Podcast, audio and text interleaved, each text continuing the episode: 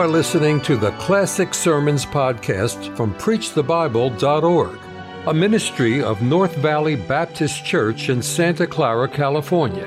You will hear fervent, old-fashioned revival sermons from great preachers of the past.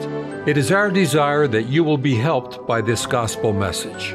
Will you grab your Bible, turn with me, please, to the book of Hebrews. Hebrews. It'll be chapter 12. I don't intend to beat around the bush or to leave you wondering what we were talking about. I believe that we're living in times of such spiritual ignorance we have to spell out and pronounce clearly what we're talking about. We don't need to preach in generalities today because the people go away in confusion or feeling that he wasn't talking to them. But this morning, I'll probably visit your house before I leave this sermon. And I hope you'll be ready for the visit and you'll open the door and let me come in. Now, the 12th chapter of the book of Hebrews is preceded by our lifelong chapter of faith. And that's chapter 11. There are 40 verses. And it closes out after putting all, not all, but many of the saints on the hall of fame that live by faith. Now the theme, of course, of the book of Hebrews chapter 11 is by faith, by faith, by faith, by faith. He starts off by saying, and in the 10th chapter, he said, now after you've done the will of God, you need patience until the promise gets there, until the ship comes in. And dear friend, if you ever hear the foghorn, you know the ship's out there somewhere. And I've been listening to the foghorn for months. Now either he's lost his power or the towboat didn't make it. And if he doesn't get in pretty quick, I'm going out with my little boat and tow him on in. Now, in the 10th chapter, he said, now the just shall live by faith. Then he comes into the 11th chapter and said, now faith is. That's the kind of faith we need. Now and is. Now is. Brother, that's a double-barreled present tense. Now faith is. All right. Then he goes through to demonstrate and to hang on the wall. Abraham and Enoch and Abel and Moses and and finally came to the place he said, and what shall I more say that time would fail me to tell of Gideon, the bag of depth of Samson, David also, and all the rest of them. And he said, who through faith subdued kingdom, wrought righteousness, and stopped the mouths of lions, quenched the violence of fire. How the weakness were made strong, and women received their dead raised to life. You talk about a miraculous chapter. And then he said, now, all of that is very fine, but notice the last verse or two. These all having obtained a good report card through faith. I started off, you remember, saying that. He said, through faith we understand that the worlds, and verse 2, for it by obtained a good report. Now, verse 39, and these all, A-double-L, having obtained a good report through faith, receive not the promise, God having provided some better thing for us, that they without us should not be made perfect. Now then, let's bring up us. I'm preaching to us this morning. I'm going to talk to you about us this morning. Huh? You're one of them. You can't keep from being. You're one. All you visitors, you're one of us today. And so I'm going to preach to you on this very thing. Wherefore, seeing we also are compassed about with so great a cloud of witnesses, let us, here we come, let us do what? Lay aside every weight. Every weight. Now, folks, don't let me lose my congregation. How many weights are hanging on you today? My prediction is I'm preaching to the finest people of this generation. Out in Radio Land, maybe 1 million people, and a fine congregation here. I'm preaching, but I wonder how many of us have weights on us. Have you ever run track? Do you carry any weights with you? No. Let us lay aside every weight, and the sin that doth so easily beset us, and let us, there we are, run with patience the race that is set before us, looking to Jesus, the author, the finisher of our faith, who for the joy that was set before him endured the cross, despising the shame, and is set down at the right hand of the throne of God. Brother, you know why? He got the job done. He'd have still been standing and hanging on that old rugged cross. But when he got it done, he walked up into his intercessory office and puts all his lines in of 3 billion or 4 billion people and started answering the phone. Think of it. No busy signal, no OD or out of order. And Jesus sat down at the right hand of the throne of God. Now then, he said, for consider him. I wish we could get people to consider Jesus. That's life's main consideration. You know why you're miserable today? You haven't considered Jesus. You've considered money. You've considered pleasure. You've considered boats and motors and running and vacationing and motor homes and everything. Why don't you consider Jesus today? Consider him who endured such contradiction of who? Sinners. Lest ye be wearied and faint in your mind. For ye not yet resisted unto blood, striving against sin. So folks, this morning, I want to preach to you. We've just come out of the Hall of Fame. And he turned and looked at us and said, now then, seeing we're compassed about with so great a cloud, look at them, there's their faces on the wall of faith. There they are. They're not perfect, though, without us. We've got to finish up some things. We've got to continue. We've got to win some people. We've got to do some things. We've got to build our homes and offer hope to the hopeless. I want to talk with you, first of all, about besetting sin. Let us lay aside every weight. Maybe we'll call this just the weights. And then, because he says there's one besetting sin, the besetting sin. What are actually, if I were to name the weights that hang on the average Christian, good people, sweet people, church-going people, preaching people, teaching people, leaders in our enterprises, and what would our weights be today? What could I, if I name the weight? Number one, jealousy. Jealousy. Oh, old green eyes, jealousy. You say, no, anybody was jealous? Yeah, Saul was jealous. It ruined him. Of course, I realized that it was a result. Jealousy is a result of a lack of spiritual knowledge and strength. When you begin to get jealous of people, your faith is in people, or you want recognition from people instead of God. Now, the reason Saul became jealous, he was shallow. He became jealous of David. He ought to have been thankful to God and adopted David as his adopted son. He ought to have said, son, come here a minute. Bless your dear heart. You went out there and passed up your big brothers and all my big army, and you went out there with a slingshot, praised God, and killed old Goliath, and he's dead as a hammer and nail, and I just want to thank you for it. But I tell you what got him in trouble. When David came back, all the women came out.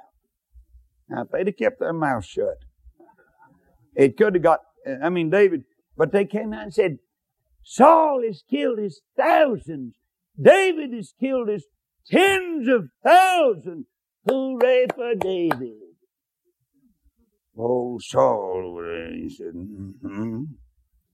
next thing you'll have the kingdom be sitting on my throne. Well, that's the truth, but you ought to be glad, bud, you got somebody like him take your place. Jealousy. and he rejected the word of the Lord. When he rejected the word of the Lord, he became so jealous, he tried 3 times to kill David with a javelin, didn't he? But he missed him. You know, it's interesting and encouraging to know that the devil's crowd can't shoot straight at God's man as long as he's in God's will. The devil's crowd can't shoot into God's will and hit anything. They'll miss. And I think we're going to face more dangerous days as the time unfolds. I think there's going to be dangers. Listen, when I look back and see what the Lord has done, and then when I look forward to see what I know He's going, jealousy. Husbands and wives can be so miserable, so jealous. I mean, husbands, wives, why don't you just live free in the Lord? Won't you respect it? Won't you trust one another? Some husbands, you know, they never would kiss their wife, but they'd shoot the first man that did. Yeah. And then brag about it. Said, I killed him. Yeah. Jealousy, littleness in the home. Husbands and wives so slavish, so scared of each other, afraid of each other's shadow. Brother, don't let anybody take your liberty and freedom away from you.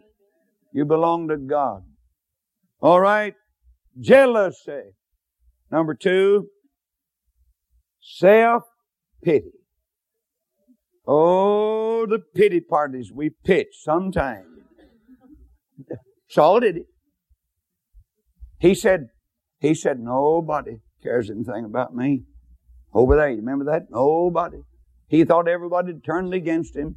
And, you know, a good man can sometimes kind of get down, hand fall under the juniper tree. Elijah did. But let me tell you something. A godly man will not build a house under a juniper tree. He'll not take the lumber in the juniper tree and make a house out and say, I just like it here so good. I think I'll live here. Oh, no, you won't. Brother, you're just passing through. Many years ago, I preached a message on don't park here. Now, folks, the juniper tree, you may get under, but don't make any provision. I mean, don't unpack your suitcase. God's got a way of getting, and if you're right with the Lord, God's got a way to get you out from under the juniper tree.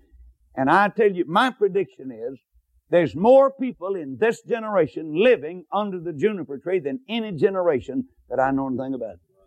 These are discouraging times.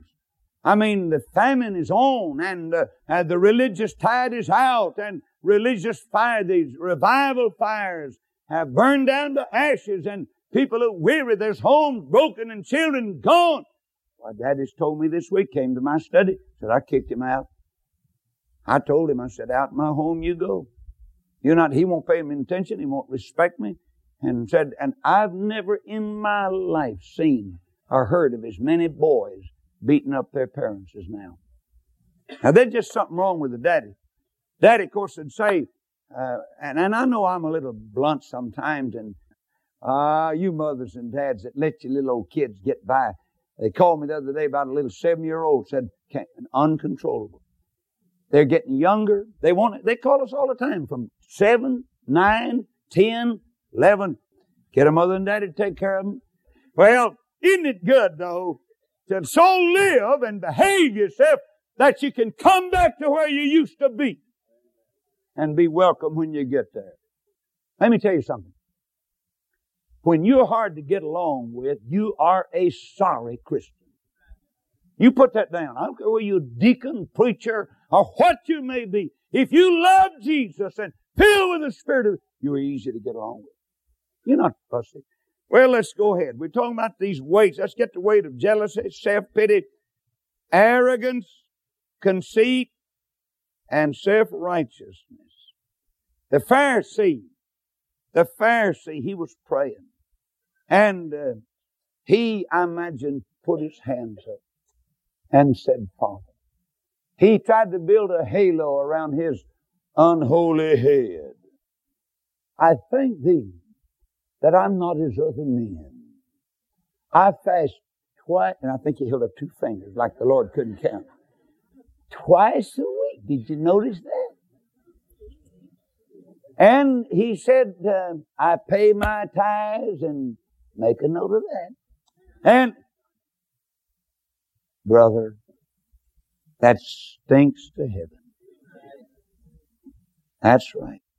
He said, I'm thankful that I'm not like other men. This poor wretch over here. Oh, me. Isn't that pitiful? Yeah. Bud, you don't know it, but you're pitiful. The most pitiful man on the face of this earth is the man that's self-righteous. You know what that is? That's flesh-righteous. And all of our righteousnesses are as filthy rags in the sight of God. You can't get an old sinner saved till you get him a sinner. And I will forget the woman called me, and she was desperate. She said, Brother Roloff, come. I said, what do you want? She said, come over and help me get my husband lost. Said, he's not bad enough to be saved. He thinks he's better than a lot of church members. He needs to know that he's lost. Self-righteousness, arrogance. Well, remember Herod? Herod got up and he made a great speech, probably written by one of his aides. He brought a great speech, and the people, they clapped their hands, they applauded, and they said, it's the voice of a God and not of a man. And Herod's chest stuck out. And he said, I must be a great speaker, tremendous orator. And the Lord sent an angel down and said to the worms, get him. And the worms ate him up. You know why? Arrogant. You know what's wrong with a lot of little girls? You come in proud, you want to stay proud. You're proud of your mother, and you're proud of your daddy, and you're proud of your church, and you're proud of your religion, you're proud of your clothes, you're proud of your education, you're proud of your money. And you'll die with pride, proud flesh. I know there needs to be some spiritual pride, but listen to me. To me, pride, and the Bible said pride goes before destruction, a haughty spirit before a fall. Not many mighty, not many noble, not many wise men at the flesh are called, that no flesh should glory in his presence. Number 4, here's a way. And America's facing it. And that's laziness. I do not believe that a lazy man can ever succeed. Now, he may steal and get money. And a person that's really lazy has to steal. To me, laziness is a form of crookedness. Paul went so strong over there. He said, if you don't work, you don't eat.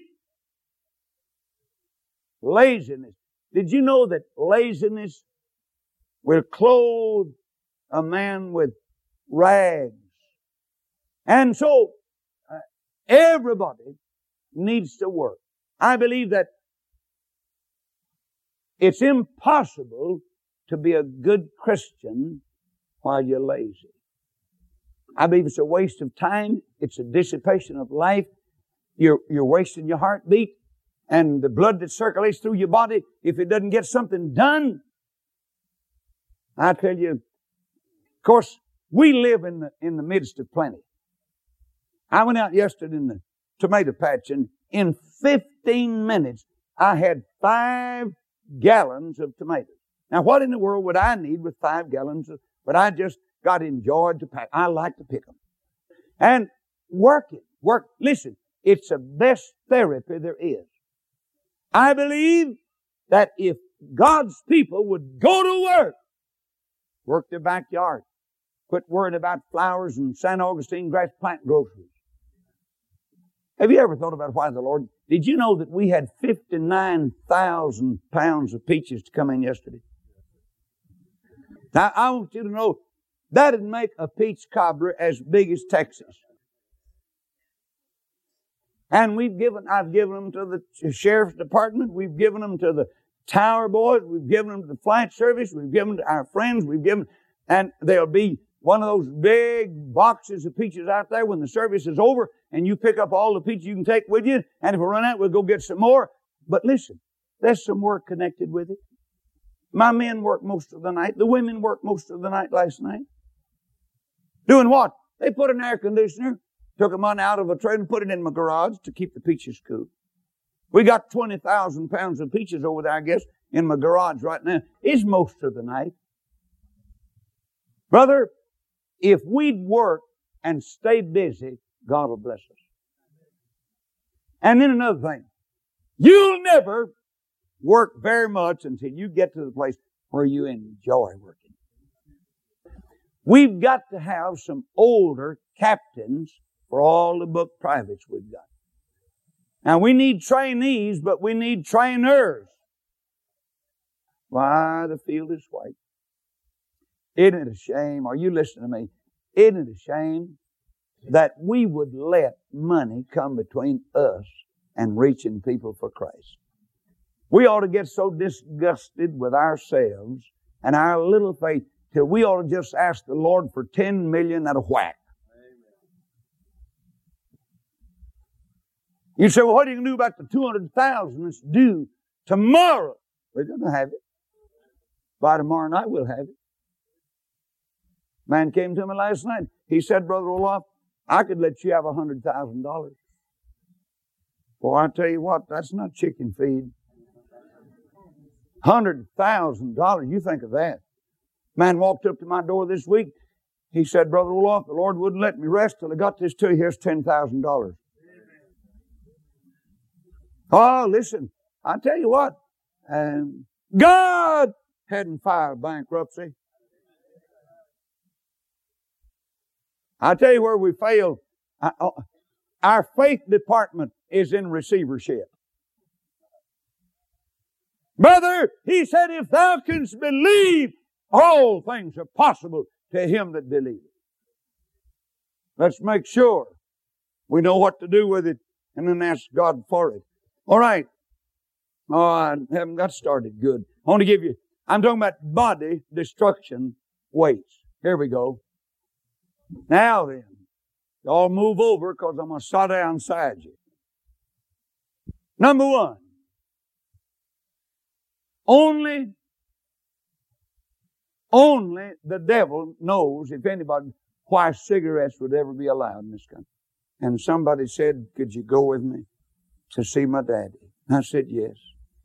Not an old man, but I saw him die. I smelled him dying. If you've ever smelled cancer, you'll know what it is when you walk in this place. Oh, the horrible smell. The man's skin and bones. And so many years, those old cigarettes have done their work. And now then, their only child said to me, how do you prepare for what I'm facing? I said, only Jesus can prepare you. And remember what I asked you, Dad. I said, are you trusting Jesus with all of your heart as your Savior? And he said, all the way, Brother Roloff. Brother, he's packed his last pistol. He's made his last beat. He's driven his last patrol car across the streets of Corpus for 30 long years. A wonderful friend of this preacher. And yet, when you see cancer, and when you realize what causes cancer, it gives me courage to go to the pulpit, whether you like it or don't like it, and warn you about your cigarettes. I went in the home of a drunkard last night toward midnight, and I said to him, you're drinking? He said, yes, and it's my fault. And then he said, until we get rid of our cigarettes, we won't be able to get rid of our liquor. He's right. Let me tell you something. You might smoke and never drink, but you won't smoke and drink and give up drink without giving cigarettes up, or you'll go back to your drinking. I'm as near, and I say this as humbly as I know I'm as near to the voice of experience as a preacher could be of this generation, because look at the 46 years I've been dealing with drunkards, and now them dope addicts, and I've told every one of them. And then when they come in, their coffee goes, and their cigarettes goes, and their Coca-Colas go, and their habit-forming things go, the weights go. And until they do, they go back to drinking every time. Listen, I got one now. Out of all of my experience, I've got one. Only one out of all the experience I've ever had that went back to cigarettes. So far as I know, they didn't go back to drink. Where's your conviction you ought to have? Teacher gets up with a cigarette package up in his pocket while he teaches boys and girls how to live. That's not right. Yes, nobody has to smoke cigarettes after you get saved. I got a call yesterday. No, what a tragedy. I guess yesterday morning early, or maybe the night before, a little bitty child, just a little bitty child, reached over and got the cigarette lighter and went in where two little 8-year-olds were sleeping and flipped the cigarette lighter and started the fire.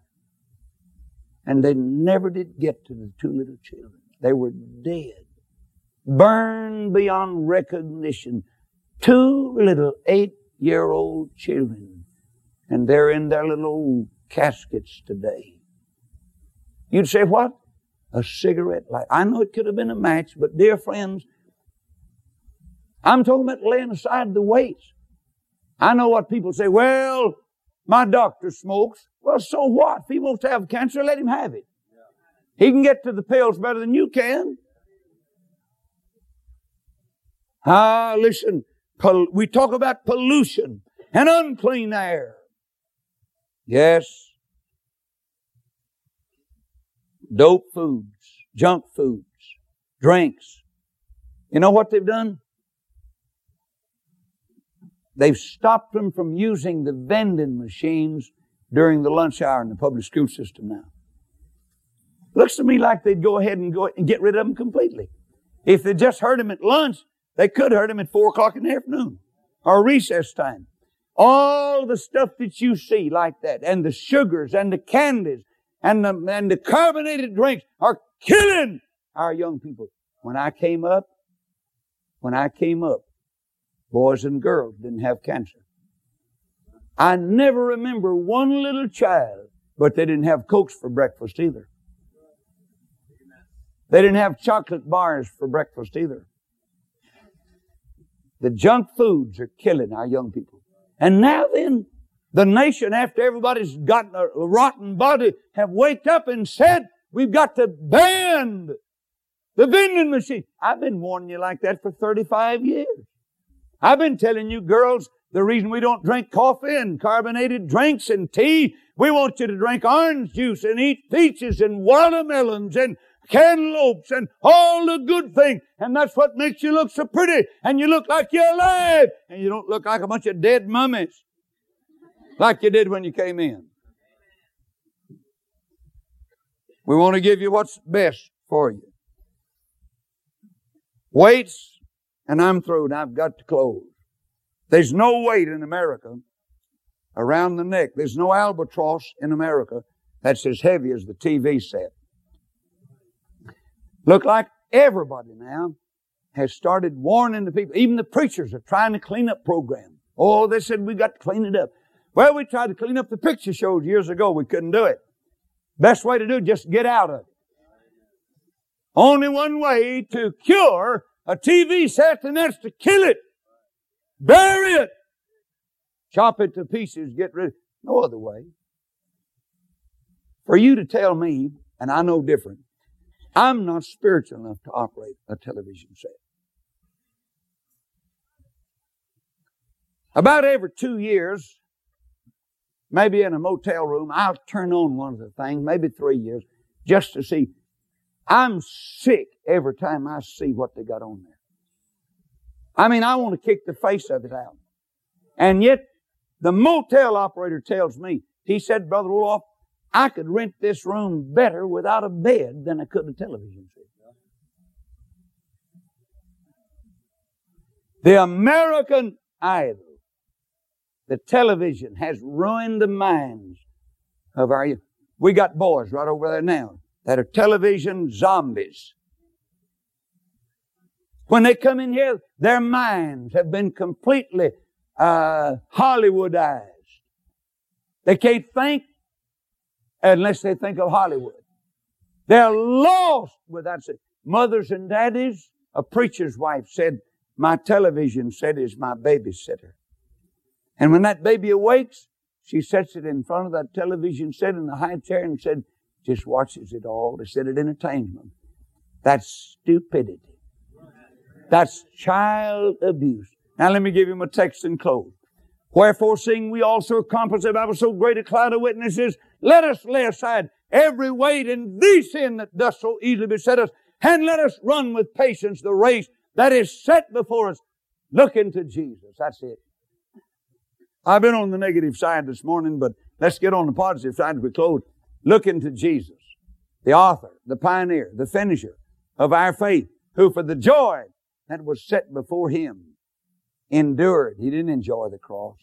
Endured the cross, despising the shame, and is set down at the right hand of the throne of God. For consider him. Dear friend, I ask you one thing, and I'm through. What would Jesus do if he came to your house? And what would you do if you saw him walking up the wall? Wonderful, wonderful Savior. There comes Jesus. The children say, Mother, it's Jesus coming to visit our house. Really, and they all look and say, that's Jesus. And Jesus comes and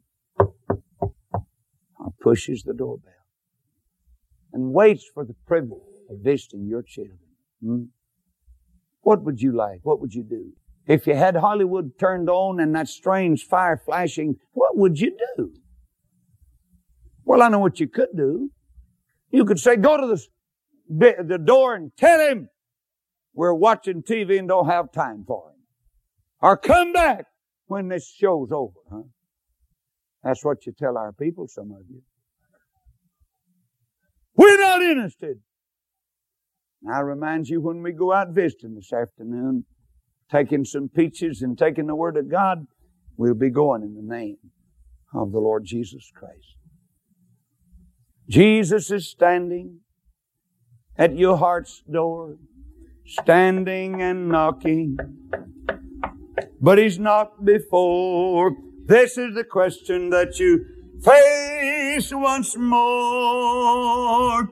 What will you do with Jesus? What will you do with Jesus? Neutral you cannot be. Someday your heart will be asking, what will he do with me? Let's stand together. Now forget about running the race of life. It's already set. Let us run with patience the race that's set. He got it already set. You don't set the race. You just run it. But don't talk to me about running the race until you're willing to take off the weights. Just lay aside. Let us lay aside every weight and the sin. Maybe we'll spend a few moments tonight and deal with that subject a little bit, the sin that does so easily beset us. Oh, this morning, young people, girls, boys, have you got a bunch of weights on you, like fussing, cussing, profanity, ugly thoughts, and a mind that's filthy? And you've been mad, and you've been criticizing, and been bitter. You got bitterness toward mother and dad, and toward some friends and people, and oh, maybe toward the leaders in the dormitory. Would you just say, Lord, help me to lay aside those weights so I can run with patience the race that's set before me. Thank you for listening to the Classic Sermons podcast from PreachTheBible.org, a ministry of North Valley Baptist Church in Santa Clara, California. To listen to many more powerful sermons, visit our website, PreachTheBible.org. If you enjoy Christian music and programming, visit knvbc.com for Christian music you can trust.